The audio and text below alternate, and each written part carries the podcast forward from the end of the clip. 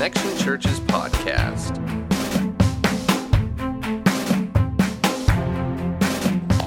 Good morning, church. How you doing? I wish I could do that more passionately, but that's kind of about what I got. So, anyway, how many of you are still struggling with heartbreak uh, from football yesterday? Anybody? Anybody? Anybody? Yeah, yeah, yeah. Me too, man. But I'm proud of our Eagles, man. What a game! I'm so proud they didn't quit after the first half. That was awesome, and. Uh, glad to see them battle, man. It takes a lot of character to do that, and that was cool to see. And then our dogs let us down again. So if you're a Tech fan or a South Carolina fan, we love you. Um, we'll pray for you because you need prayer. But um, anyway, we are we're glad you're here too. Um, but anyway, I do want to uh, get into the, the, the fourth week of the All In series, and uh, I'm excited about it. I'm as excited about this message as I have been any message uh, in a long time. And uh, so we're going to do that. We're going to be in 2 Corinthians chapter eight. Uh, before we jump in and get going, one real quick announcement that I wanted to make to you. When you leave here today, we're going to offer you a baby bottle. It's not because we're telling you we think you're immature. It's because we support a ministry um, called Choices of the Heart. It's actually a crisis pregnancy um, center. And what they do is when uh, maybe a girl gets pregnant, she doesn't know what to do, they help her and they provide an alternative uh, to abortion. And so we, we very, feel very strongly about that. We want to help them and support them. And so when you get this baby bottle, what we ask you to do is take it with you. Um, put in uh, change that you may have, or uh, you can put in $100 bills if you want to. I know they'd appreciate that. But whatever you feel like the Lord's leading you to put in there, um, we'd love for you to take that, put something in it, and bring it back next week, um, the next couple of weeks, if you will. Just bring it back. We're going to give all of that to them. Um, it's one of their biggest fundraisers that really helps them. Uh, it's something we enjoy doing with our, our children, uh, letting them put change and things in that they have, have or that they've earned. And so I'd encourage you to do that um, as we uh, as we continue to support this ministry that we believe so much in. So uh, pray about that. Take one with you, if you will, and let's uh, let's see what God does through us as we give generously to uh, choices of the heart and their ministry. All right, so Second Corinthians chapter 8 is where we're going to be. Uh, we're going to continue the series All In. And uh, basically, this is the fourth week. We've been looking at All In. We've been looking at these cultures that are so important for the church, cultures that we believe we need to be all in uh, with in order for the church to fulfill its potential. So that um, if we're going to fulfill the potential that God's given the church, and if we're going to do what Jesus says, that we would uh, continue to advance his kingdom, that the church would prevail and not even the gates of hell would prevail against the church. We believe this is four, these are four things that God really does in us and through us so that um, the church becomes that unstoppable force. Um, the first one we looked at was uh, community. We believe community is super important. We can't do life alone.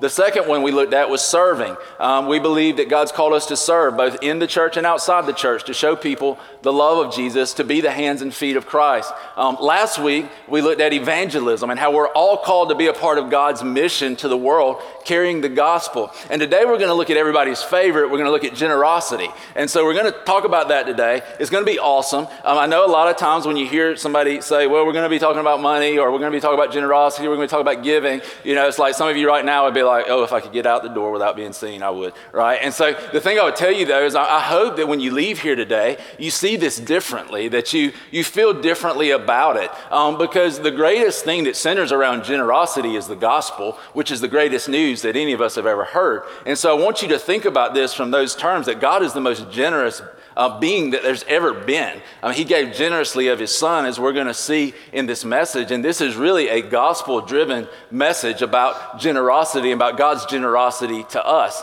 Um, I do believe uh, that, that, that, it's important for us. It's important for uh, the kingdom of God. Um, and, and I hope you see that God's not after your money, He's after your heart. And that's the most important thing to God is that He doesn't want our money. If He needed anything, He would create it, right? But He just, uh, He wants our hearts. And so many times our money is linked to our hearts. Uh, to show you that this is not a message to scream at you about writing bigger checks or writing a check, I, I want to celebrate with you the generosity of this church because this church has grown in generosity over the last year. It's been incredible to see that um, on average, our general offering has increased by 24%, which is incredible. We've seen just, a, you can clap, good to clap for that because Here's the thing I want you to understand about that. It's not that we celebrate we have more money. We celebrate that, listen, uh, giving and generosity is an indicator of the condition of our heart. And so when people begin to give, it's so exciting to see that God's grabbing hold of their heart.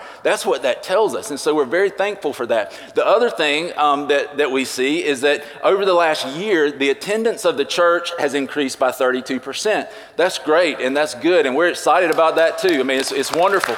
We're going to preach the gospel to every person that Jesus brings into this church. But what's, what's so cool to me is that for the first time, um, our giving, our number of new givers, that percentage has increased greater and more rapidly than those, uh, the number or percentage of attendance that's increased. So that attendance has increased 32%, but the number of new givers has increased 53% over the last year, which is so cool, again, because it's showing that God is grabbing hold of people's hearts. They're, they're, they're becoming less about their own kingdom. We're becoming less about our kingdom. We're becoming more about God's kingdom. And that's what's so exciting about that. Listen, if you had told me that we'd be where we are with the one in one project right now, I would have told you you must be on some kind of drug that has impaired your thinking because last November, I never thought we would be in a situation where we would have our steel erected, walls going up around the building and, and, seeing God put this thing together in the way that He has. But your, your generosity is doing that.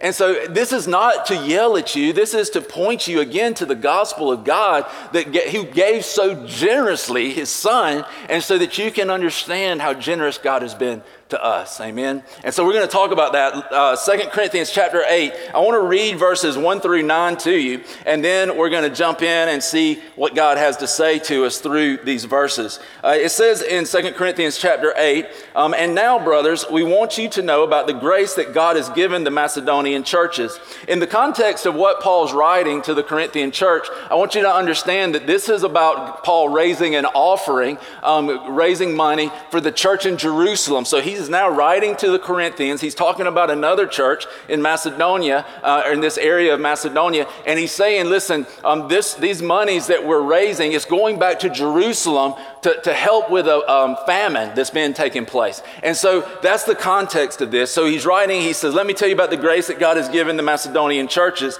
He says, out of the most severe trial, their overflowing joy and their extreme poverty welled up into rich generosity. For I testify that they gave as much as they were able and even beyond their ability. Entirely on their own, they urgently pleaded with us for the privilege of sharing in this service to the saints, those saints that they're sending that money back to. And they did not do as we expected, but they gave themselves first to the Lord and then to us in keeping with God's will. So we urged Titus, since we had earlier made a beginning to bring also to completion this act of grace on your part. But just as you excel in everything, in faith, in speech, in knowledge, in complete earnestness, and in your love for us, see that you excel, also excel in this grace of giving. I'm not commanding you, but I want to test the sincerity of your love by comparing it with the earnestness of others. So, in other words, he's saying, Corinthians, look, I want to see if you respond to the gospel. I want to see if you respond to God the same way that the Macedonians have. Verse 9 says, For you know the grace of our Lord Jesus Christ, that though he was rich, yet for your sakes he became poor, so that you through his poverty might become rich. Let's pray, God, I thank you so much for this opportunity that we have today, God, to be able to uh, just open your word, God. Make us hungry for your word, God. Make us long for more of your presence, God. Today I pray that your spirit would indeed be poured out on us, that, that God, you would show us a deeper understanding of your grace as we look at your generosity generosity and how you've called us to be generous, Lord. God, I pray that um, you would speak to someone's heart here today that doesn't know you and that they would respond to you calling their name. I pray that for many of us, God, today that you would speak to some area of our life that um, uh, we aren't surrendered to you, that's robbing us of joy and robbing us of um, more fellowship with you, God. I pray that you would just speak to us through your word. Let it be good seed in our hearts. Let our hearts be good soil and let it produce great fruit in us. In Jesus' name we pray. Amen. Amen. Amen. I don't know how many of you follow me maybe on Twitter or Instagram or uh, you see things on Facebook, but this week I had a little bit of an adventure, a little bit of a mishap, and that mishap included uh, a little wreck on a tractor. Anybody see that on uh, social media? Yeah, a little, little wreck. Basically, what happened is I was going to load this tractor onto a trailer um, and it didn't turn out so well. And so what happened? I started up the trailer. The trailer or the tractor decided it would pop a wheelie. Um, I don't know if you've ever been on a tractor that pops a wheelie. Not a lot of fun. And so when it pops a wheelie, I'm literally riding this tractor, popping a wheelie, looking up at the sky, thinking, Unto you, Lord, I commit my spirit, for I'm about to die. That's exactly kind of the thought I was having, along with how do I stop this thing? Couldn't seem to get it to stop, so I'm just riding it. It's look, I'm looking up like this, riding this thing, thinking I'm about to die. Um, I'm riding it. The tires are hitting the rail going down the side of the trailer. I'm thinking maybe when I get to the end, it'll stop it and I can get off and all will be well. But instead of that happening, the rail broke, and so the, tra- the tractor in a, in a wheelie starts going off of the trailer. Um, thankfully, I have cat-like reflexes, and I was able to jump off of the trailer, the tractor, right, and spare my life. And so I jumped off road. The trailer comes, or tractor comes off the trailer, lands on its side. I was kidding about the cat-like reflexes. It lands on its side and, and, and, I roll over and look, you know, and, and I'm like, got grass in my hair and all dirty all over, you know. Uh, and I turn around, and my two youngest children, Jackson, who's eight, and Reed, who's three, had stayed home that day. Um, and I'd kept them because they weren't feeling well. And so they were out there along with my dad. And, and I look over, Jackson's standing over, um, we moved them away. He's standing over there going, ah! He thinks his dad's dead, right? And so I'm like, it's okay, Jackson, it's okay. And then just to show you the difference in their personalities, Reed's over there going, Daddy's tough. Daddy's tough. Daddy's tough. And I'm like, you dang right, daddy's tough. That's right. And so, and then, and then my dad, you know, if you know, he's got an um, amputated leg, and so he rides in a wheelchair a lot. And so, like, he can't even see me on the other side of the track there, so he kind of just comes scooting around in the wheelchair, and he kind of gets over there, and he, he he's like, Hey, you all right? I was like, yeah, I'm good, I'm good, you know. And, and so uh, we get up, and, and, and then we're like, how do we get it back up? So I was like, let's just pray it up, you know. So we kind of did the, the Yoda Skywalker thing, raising the plane up out of the swamp. So we just kind of were like this. My dad was like, concentrate, you know, and I was like, and I was like, ah, and he was like, use the force. I was like, ah. So it finally came out. Actually, I hooked a chain around the axle and pulled it over. And, and so uh, didn't die. Thankfully, survived that, lived through that. Uh, my kids may be permanently scarred from that, but either way, we, we all came out of it. And uh, I was thinking about it this week because, see, here's what my intentions were. My intentions were I'm going to load this tractor up on a trailer. I'm going to take it and drive it out to a house that we finally bought a house. Praise Jesus, right? Who sits at the right hand of the Father, makes intercession for the saints, right?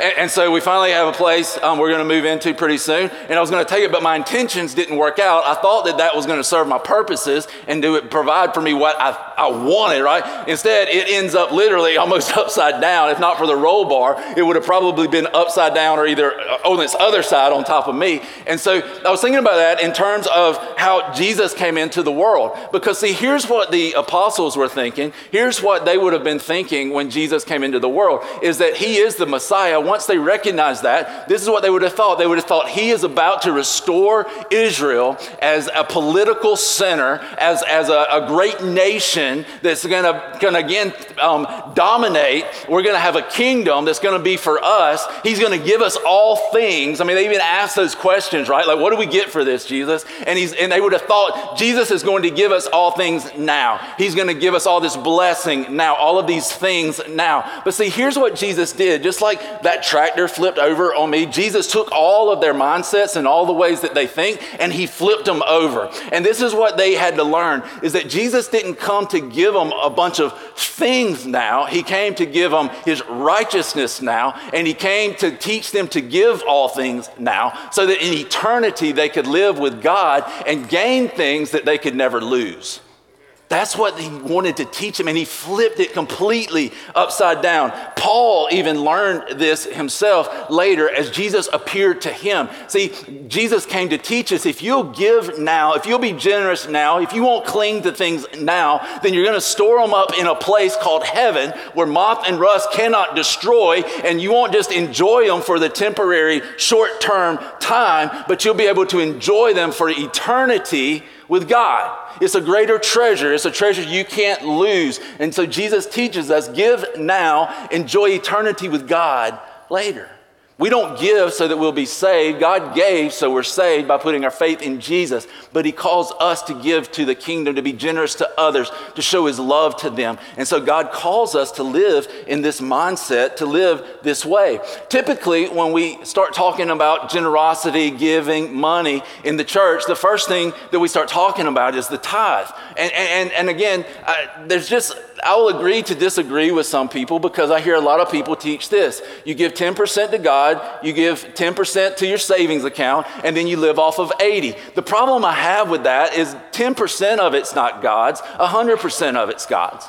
And so God calls us to steward it all. It's all to be laid at His feet to decide how it's used. When it comes to the tithe, I do believe, and a lot of people debate this, that the tithe is a New Testament concept, just like it was an Old Testament concept. You can read Matthew 23 23, where Jesus upholds the tithe. But the thing that I do see in the New Testament is this that the New Testament is surprisingly quiet when it does come to the tithe. It speaks a lot about money, it speaks a lot about giving, but it's quiet when it comes to the tithe. And the reason that I believe that that happens, and the reason that I believe um, the New Testament does that, is because the New Testament takes much more of an emphasis on what happens to us internally through heart transformation than what it is that we need to do through external effort in obedience to these different rules and laws.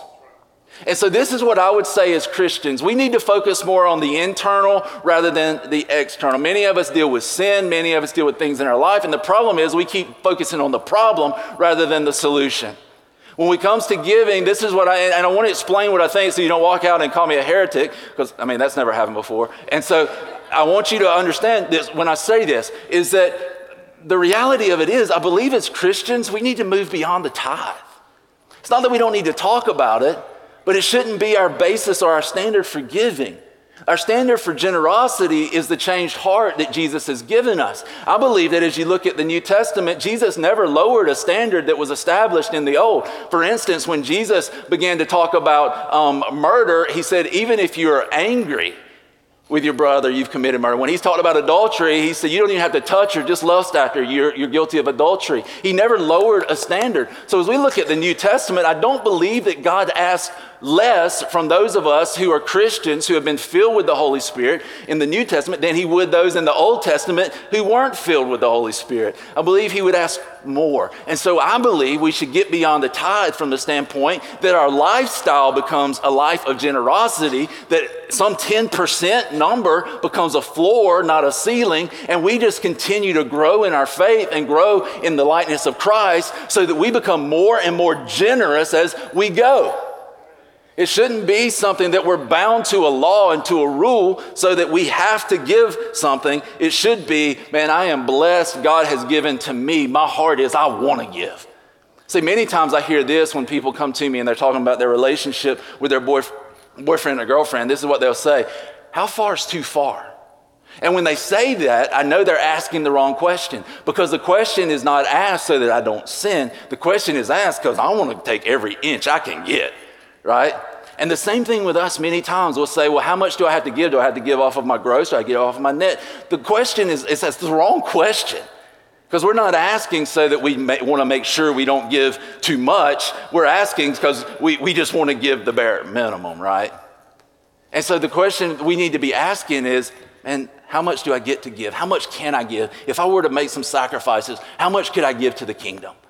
How much could I give to the kingdom? I believe that there's four places that we give. There are four places that we spend our money, that we spend our resources. The first, and we usually get these backwards, is I believe it's the local church. I believe with all my heart that the local church is the hope of the world. I believe that God has given the gospel and the good news of Jesus to the local church so that we can proclaim it. Then I believe we should give to other missions organizations and places that, that, that, that we are, are making a difference, that are reaching people. I believe then that we should save some money, and then I believe we should live. But typically, this is what we do we, we, we live and we live, live it up, and then we might try to save a little bit. And then, if we got a friend in missions, we'll give them something. And then, maybe if something's left over, we give it to the church. But I believe this if the church is doing what the church is called to do, and if we're not, we need to shut the doors and go do something else, then, then the church should be the greatest hope that the world has. Because we should be proclaiming the gospel, we should be living the gospel, and we should be a light in a dark place that points people to the reality and the grace of Jesus Christ. And that's what God's called us to be.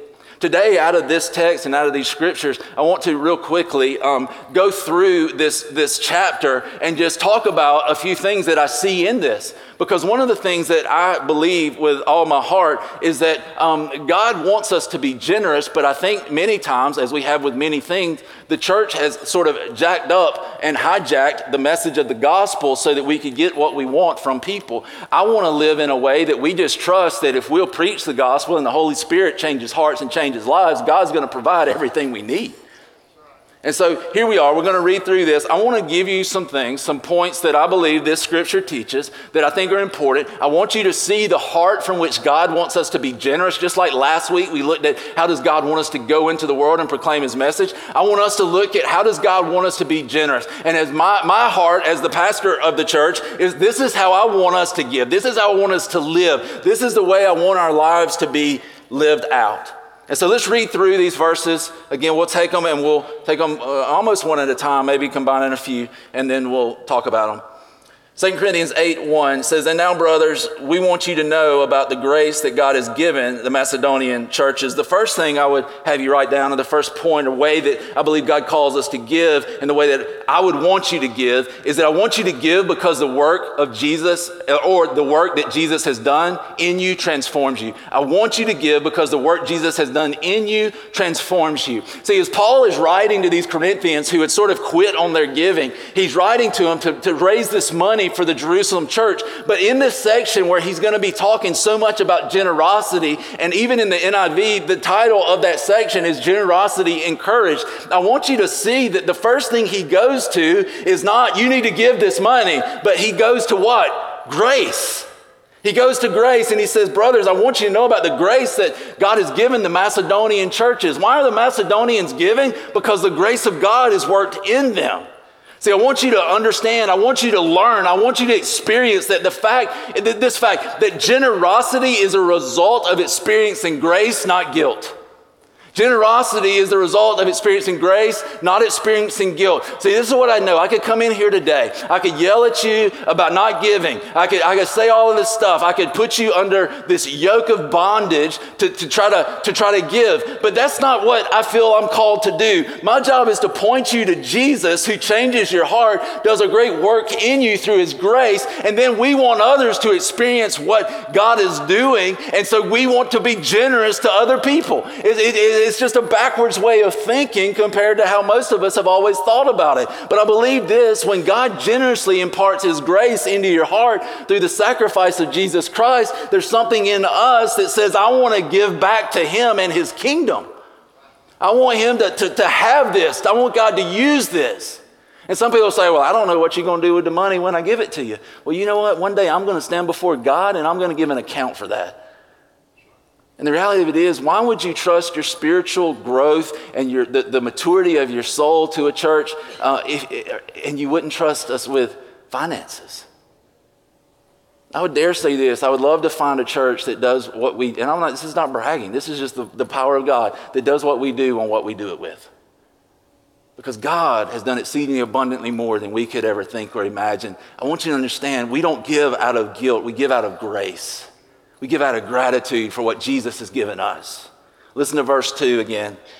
He says, out of the most severe trial, listen to this severe trial, their overflowing joy, their overflowing joy, and their extreme poverty welled up in rich generosity. Think of those words. Out of a severe trial, they're going through a difficult time, they overflowed with joy. Out of a time of extreme poverty, it welled up into rich generosity. The thing I see in this is that generosity is not determined by our external circumstances as much as it is our internal condition. They weren't in a situation that they looked like they could be very generous, but, but because of what God had done in their heart, they found a way.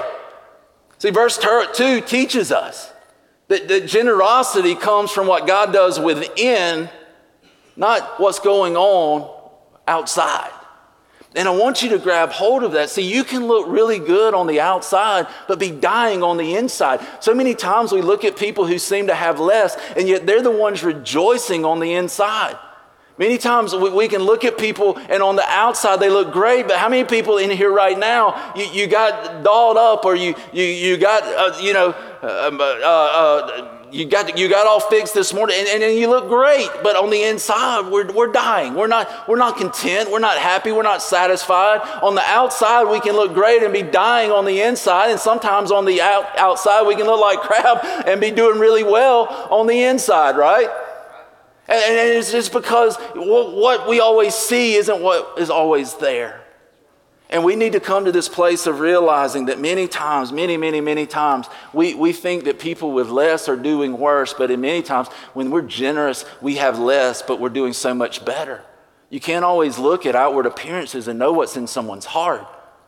I was out running one time at Mill Creek, I used to run out there some before it got hot as Hades, and you can't run out there hardly anymore. And so I was out running, and I got out of the truck one day, and sometimes I'll see somebody, and I'll be like, I'm gonna try to outrun that person.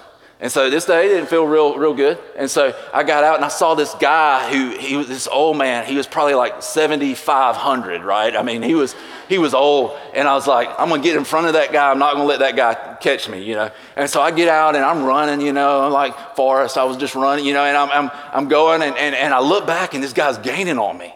I'm like, he can't catch me. I'm not gonna let him catch me. So I'm running as hard as I could. He's just steady. Like I'm sweating, I'm drenched. He don't even have a spot of sweat on his t-shirt. And I'm like, oh my gosh. And so I'm running. Pretty soon I just finally had to give in, right? And this this this guy passes me, and I'm like, I have been passed by a 7,500 year old man. And and I mean, it felt kind of bad. And, and if you had lined us up and you stood us next to each other, not that I'm some physical specimen, but you would have probably said, I think Brandon could probably outrun him just by looking at the outward appearance. But the reality of it was, he was much stronger inside than I was.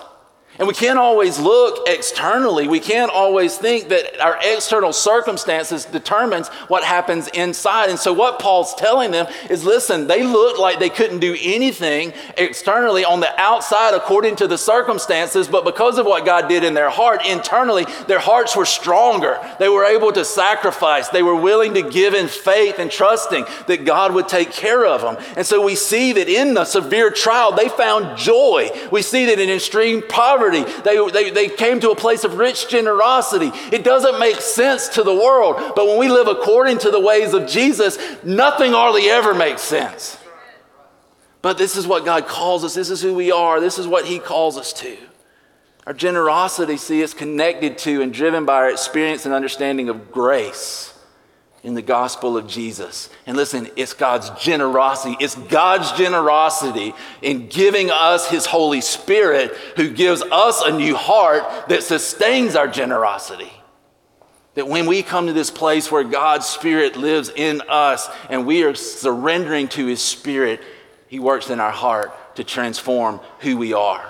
See, generosity becomes a burden when it's just a religious habit or obligation, but generosity becomes life giving and a lifestyle when it comes from a heart transformed by grace. I'll say this to even tell you this I don't want you, and this is not to be rude, this is not to be crude, this is for your good. I don't want you to give if you give out of guilt. I just don't, because it, it, it teaches you the wrong thing. It, it's, it's coming from the wrong place. Uh, it's not that we couldn't use it, we could, but here's the reality I don't want you to give it if it's not coming from a place of grace and gratitude. Why? Because it teaches you just to obey something that you don't have in your heart. It's not something that you're doing out of love and joy for God. You're not a joyful giver. I want you to, I want you to give generously because of what God's done in your heart. I, listen, I don't want you to serve if it's out of guilt and not gratitude. I don't want to come in here and us talk about serving. You're like, well, I guess I got to do that. No, I want you to serve because of what God's done for you and how He served you. I don't want you to be in community in a connect group because, well, they said this is important. I got to. No, listen. Sometimes you got to make yourself do things but that's not the point. The point is,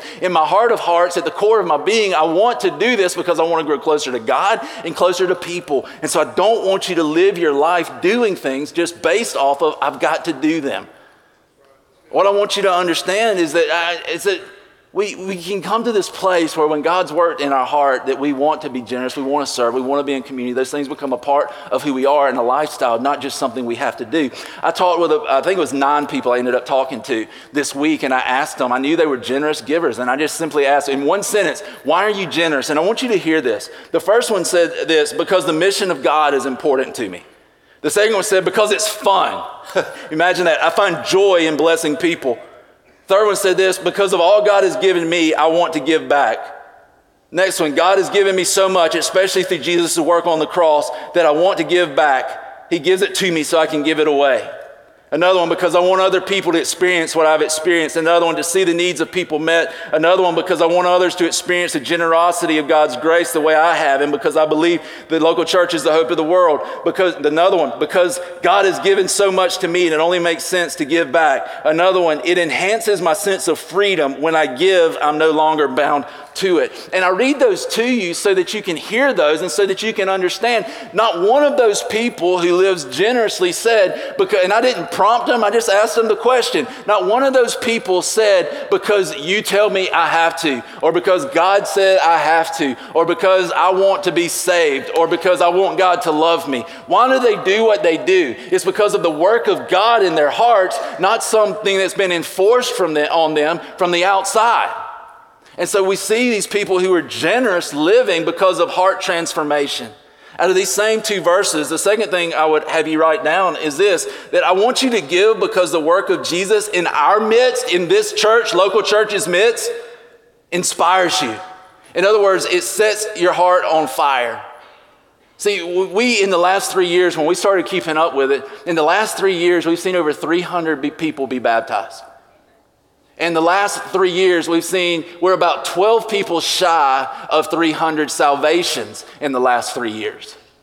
And see, for me, that gets me excited. For me, that inspires me. And I know you're like, well, you better be inspired. You're the pastor and you get paid to be here. Well, listen, listen, there's a lot of us who do what we do, not because we're inspired or because we love it, but because we just do it because that's all we know to do. I'm telling you, I do what I do because I'm inspired by the work of Jesus and I'm inspired to see Jesus continue to change lives. And I know that we're just seeing the beginning of what God wants to do. I want you to also understand that the church is the only thing you're going to invest in that's still going to be here in a 2,000 years. I want you to understand. Listen, not even Walmart and Oprah Winfrey are going to be here in 2,000 years. I can guarantee you that. Nothing but the church. The church is eternal. And when you invest in that, you're investing in something that never goes away. You're putting stuff in a place that moth and rust can't destroy. It's never taken from us. And, and, and we do that generously. See, how many of you, if I were to tell you today that if you give me $50, that by tomorrow you'll have 50 million? How many of you would take that? And it's legal, it's not unethical, you don't have to kill anybody. How many of you would take that, right? You would do that? Yeah, yeah. I mean, some of you wouldn't, but you're obviously not a good business person. And so here's the deal. Yeah, and, and, I would take the deal, right? I'll give you 50. If, it, you know, if you give me 50 million, let's do that. That's a good trade off. Let's do that. And so here's what I want you to do real quick. I know you, maybe you're tired. I don't want you to go to sleep, but I want you to take just a few seconds. I want you to close your eyes. And I want you to think, what would I do with $50 million? Just picture it in your head. Okay, now come back to broke reality. And let's, let's continue. I thought about this this week. What would I do? And I realized, like, I don't want anything big. I wouldn't do a whole lot. In fact, probably the first thing I would buy is this right here. I would probably go buy me one of those big Yeti coolers. I mean, I know I'm living big. I'd probably go get me a big Yeti cooler. And then if I'm going to go places with my Yeti, I need some flip flops, need some new flip flops because I stepped on a pop top and blew out my flip flops. Anyway, and then I need a chair, right? And those chairs are incredible. I've sat in some kind of like that, and it feels like you're kind of in air. It's, it's awesome, right? Because you are in air. And so it's really cool. And so um, I would want one of those. And then, see, I don't want a lot. I don't want big things. And so the last thing I would get is an island. I'd want an island for my Yeti cooler, my flip flops, and my airless feeling chair, right? And so that's all I'd really want. And, and, so $50 million. But here's the thing what if I told you, though, that that $50 million had to sit in the bank overnight, you couldn't take it out, and by tomorrow morning it would be gone? Meaning you lose your $50 and you lose your $50 million and you have nothing left. How many of you want to do that deal? Nobody, right? Because you lose on it. You lose on it and it's gone like this. And see, the reality of it is, guys, for us, when we store up treasure on, on, on, on earth, what we end up with is, is nothing.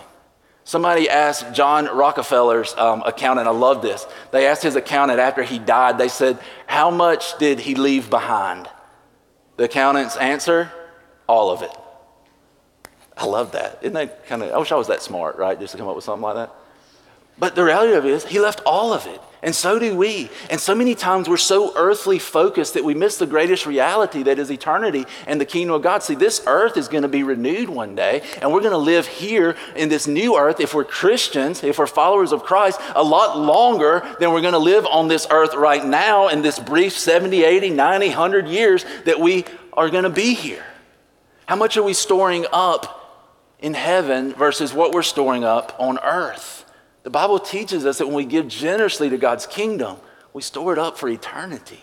We have to see this. And I want you to understand the Bible also teaches about how quick life is, and we can testify to this. James, in the book of James, he talks about life being like a mist or a vapor. Um, the King David, in one of the Psalms, he tells us that life is like a hand's breadth. In other words, if you take your thumb out, a hand's breadth is typically thought of as that distance from one side of your hand to the other. And he's saying, in light of eternity, think of how small this really is.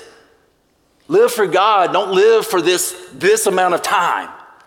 But live for God, live for Jesus. I don't know if you can see it. I kind of look like a middle schooler trying to grow a beard up here. I don't even know if you can tell. But, but I decided I'd like grow some facial hair, um, going straight Grizzly Adams in here, you know. And so um, I, I, decided I'd grow it. Um, and, and my wife is not crazy about it, so it won't be there very long, I can tell you, um, because she doesn't like it. But I think it's a point of maturity for my wife. I think God's trying to teach her that it's not about her, but it's about my beard. I think that's what He's trying to teach her. And so I think he's teaching her through that. Um, but the thing I noticed as it started growing is that there's a lot of gray starting to appear in my beard. I don't hardly ever grow one, and there's a lot of gray like in this area, and there's also a lot starting to sprinkle in right here. And people try to make you feel better, like it makes you look sophisticated. I'm like, no, it makes me look old. That's what it does. It makes me look old. And and you know why we hate gray hair is because gray hair reminds us that the distance between um, alive and that is is shorter, right?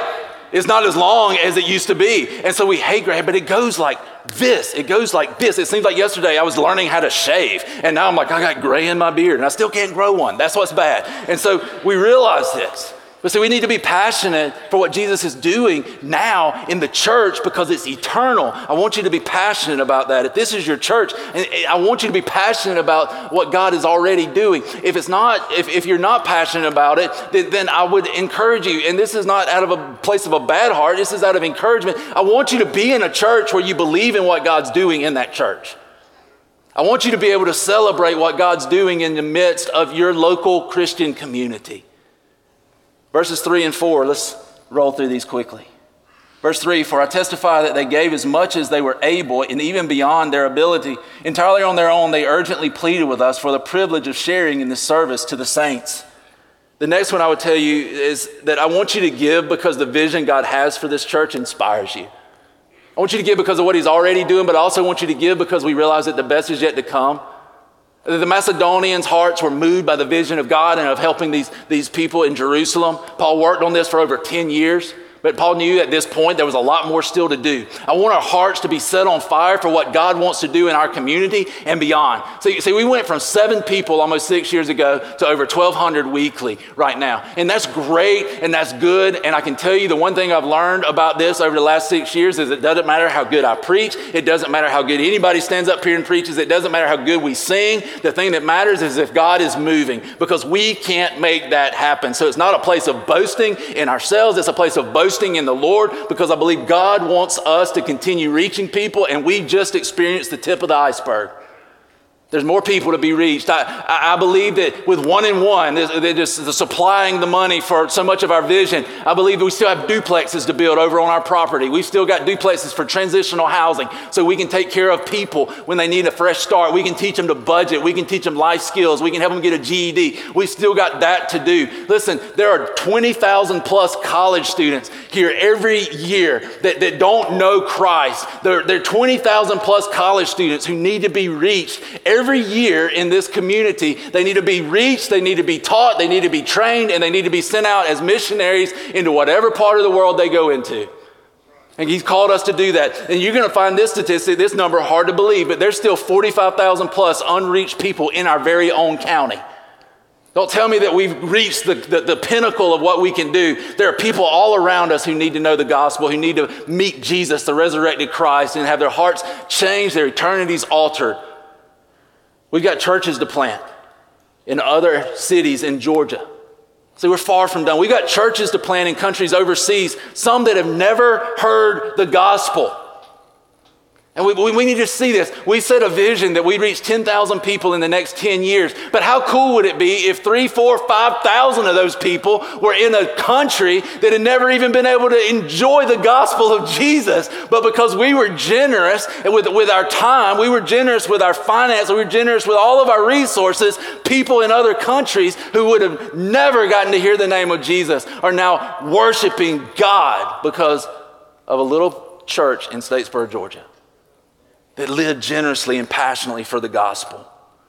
I want us to keep moving. Listen, he, he encourages them in, in uh, verses 10 through 12. Listen, you started this last year. Now bring it to completion. I would encourage some of you, listen, our one on one giving, let's, let's bring it to completion. Let's fulfill our commitments. If you haven't made one, make one. Let's bring this to completion. Let's see this vision fulfilled. I believe with all my heart that God has greater things to do. And if He does it, it's not going to be done just through me, it's going to be done through us. God wants to use us to change this community and to be a part of changing the world.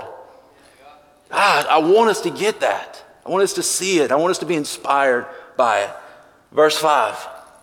And they did not do as we expected, but they gave themselves first to the Lord and then to us in keeping with God's will. The next thing I would ask you or tell you is I want you to give because you surrendered to the Lord.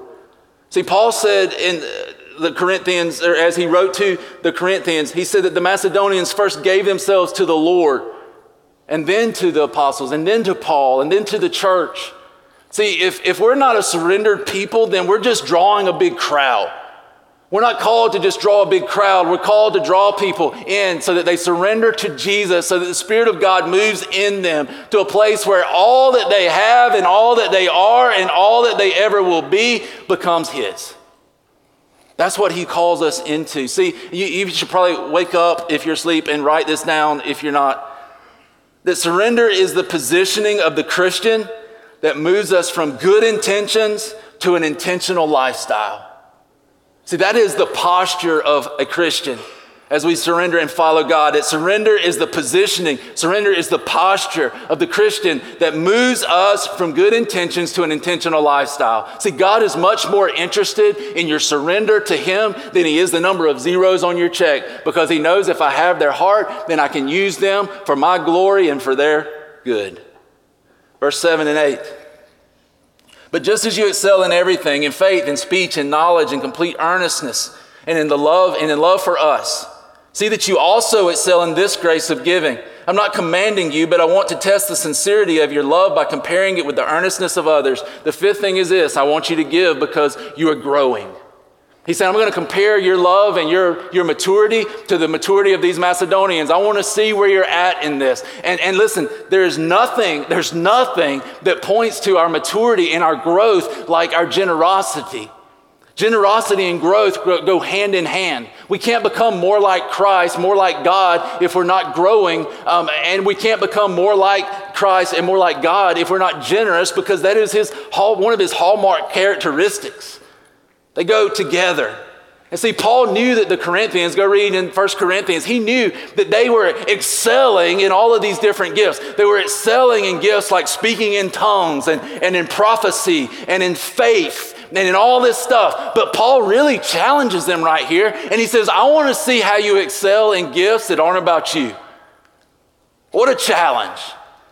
He says, I know that you, you speak in tongues. I know, and I'm great. I'm, I'm grateful that God does that in you. But let's see if you excel in this grace also. Grace, uh, charis was, was basically what that is, and we get charisma from that word. Let's see if your gifts excel in the same way when it's not about you and it's about God's kingdom. And he really challenges us with that. And I want you to understand that the greatest sign of a spirit filled believer is not if you can speak in tongues or if you have the faith to move mountains, as some people will teach. I'll tell you the greatest sign of a spirit filled believer is, if, is this it is, will I give others what I have so that they can find what I found?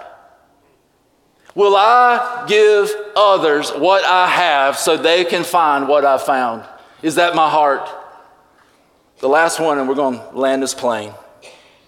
Verse 9 For you know the grace of our Lord Jesus Christ, that though he was rich, yet for your sakes he became poor, so that you through his poverty might become rich. The last one, number six, I want you to give because the work Jesus did for you inspires you. So, the very first one, I want you to give because the work Jesus did in you has transformed you. And the very last one, I want you to give because the work Jesus did for you inspires you. In other words, when you look at the cross and you look at what Jesus did for you, it moves you. Here's something else you could write down is generosity requires sacrifice. And we don't see anybody more generous than God who gave his son, whom he loved, to a bunch of people who were not uh, uh, deserving of it, but he gave his son anyway because of his love for us. So generosity requires sacrifice. We see it in the most popular Bible verse that's in the Bible, John 3:16. You know that I, I can quote it sometimes. If you were here a few weeks ago, I completely drew a blank on John 3:16, right? But God so loved the world that he gave his only son that whoever believes in him will not perish but have everlasting life. Thank God. From now on, every time I try to quote John 3:16, I'll be nervous.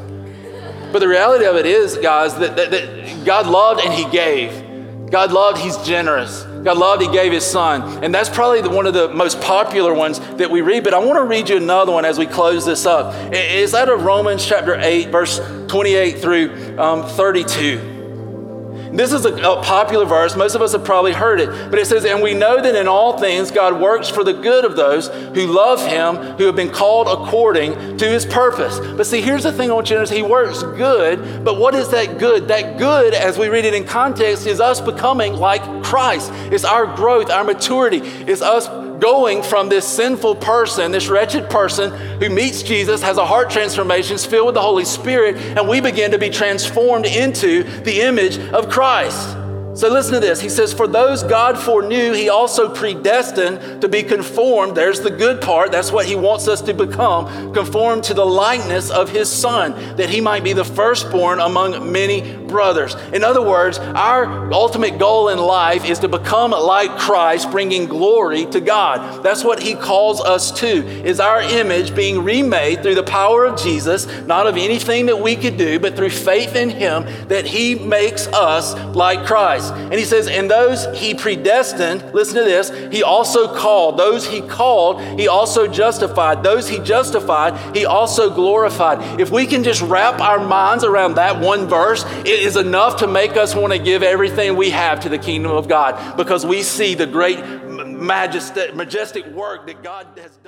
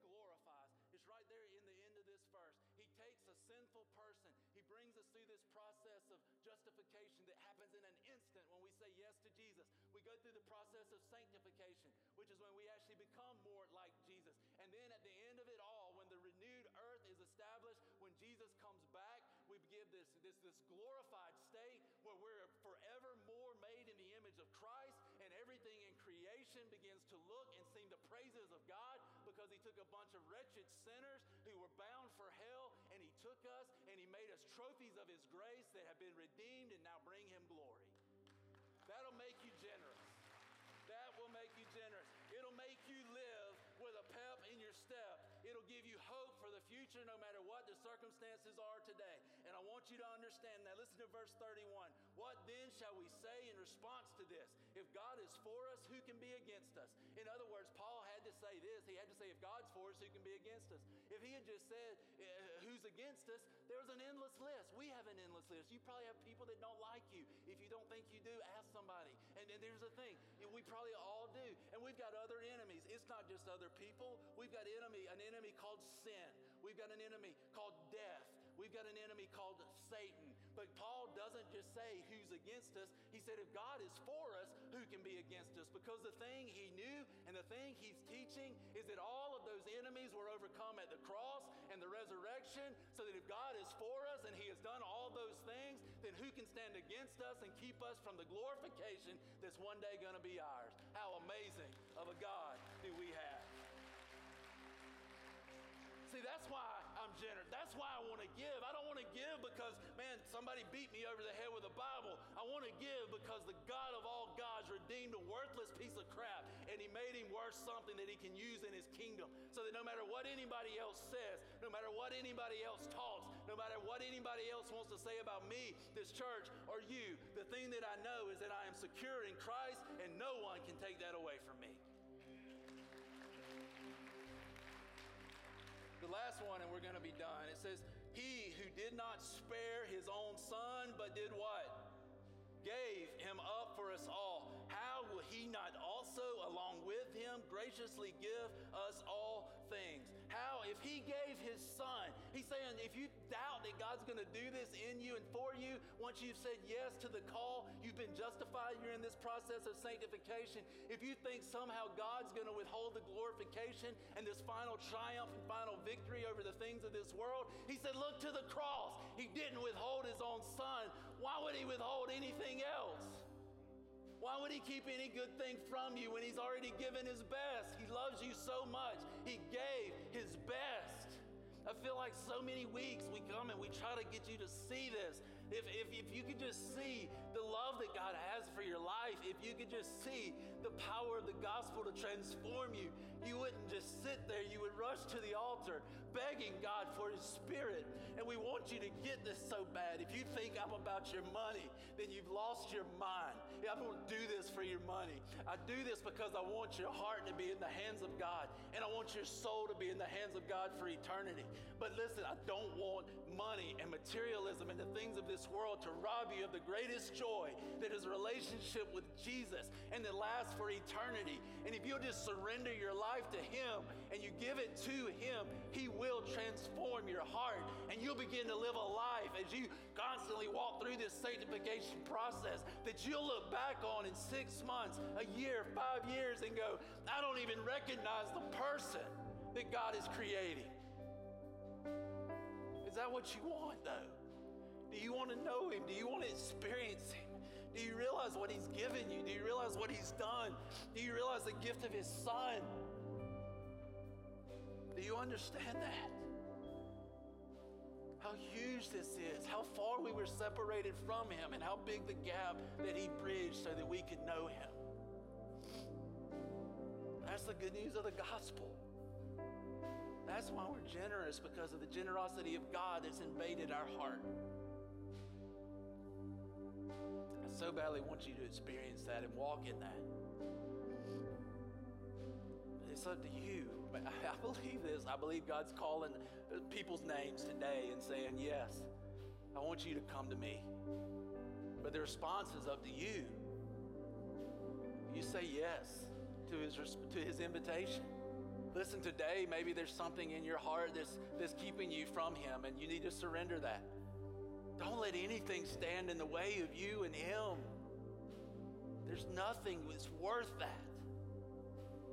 This is what I want to ask you. I want to I want to challenge you just to close your eyes for just a minute, and we're going to get out of here. It's, it's, we're seven minutes past.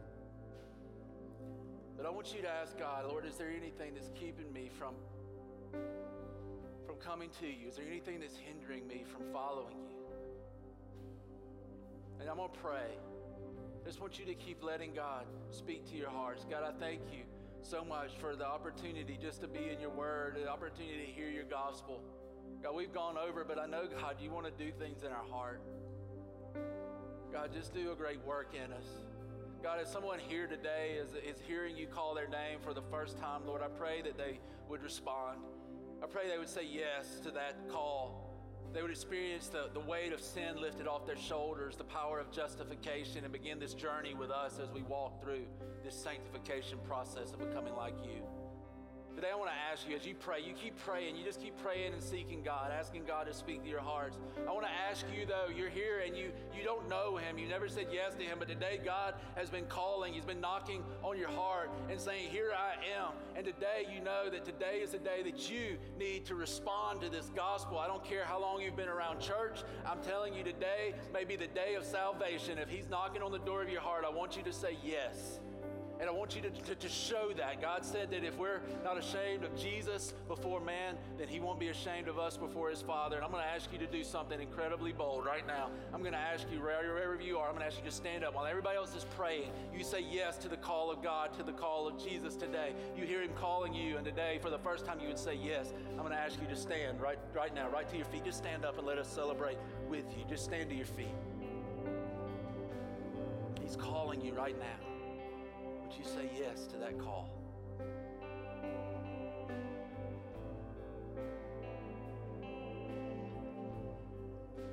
Well, listen, I'm going to finish praying.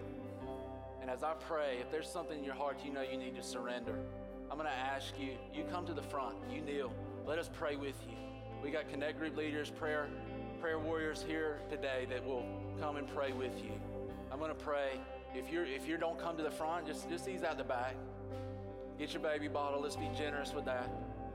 But if we can pray with you, there's something in your heart, you know, I need to surrender this today. I don't know if it's something with your kids, with your spouse, with your job, with uh, just money in general. But I'm going to pray. You, you begin to move. I'm going to pray. You begin to move. God, thank you so much.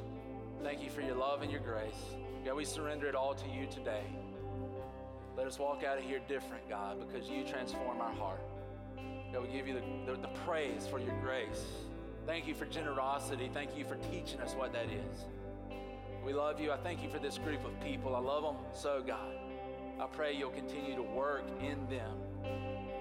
Do a great work in them, God, and do a great work through us, Lord. We love you, God, and we thank you for loving us. In Jesus' name.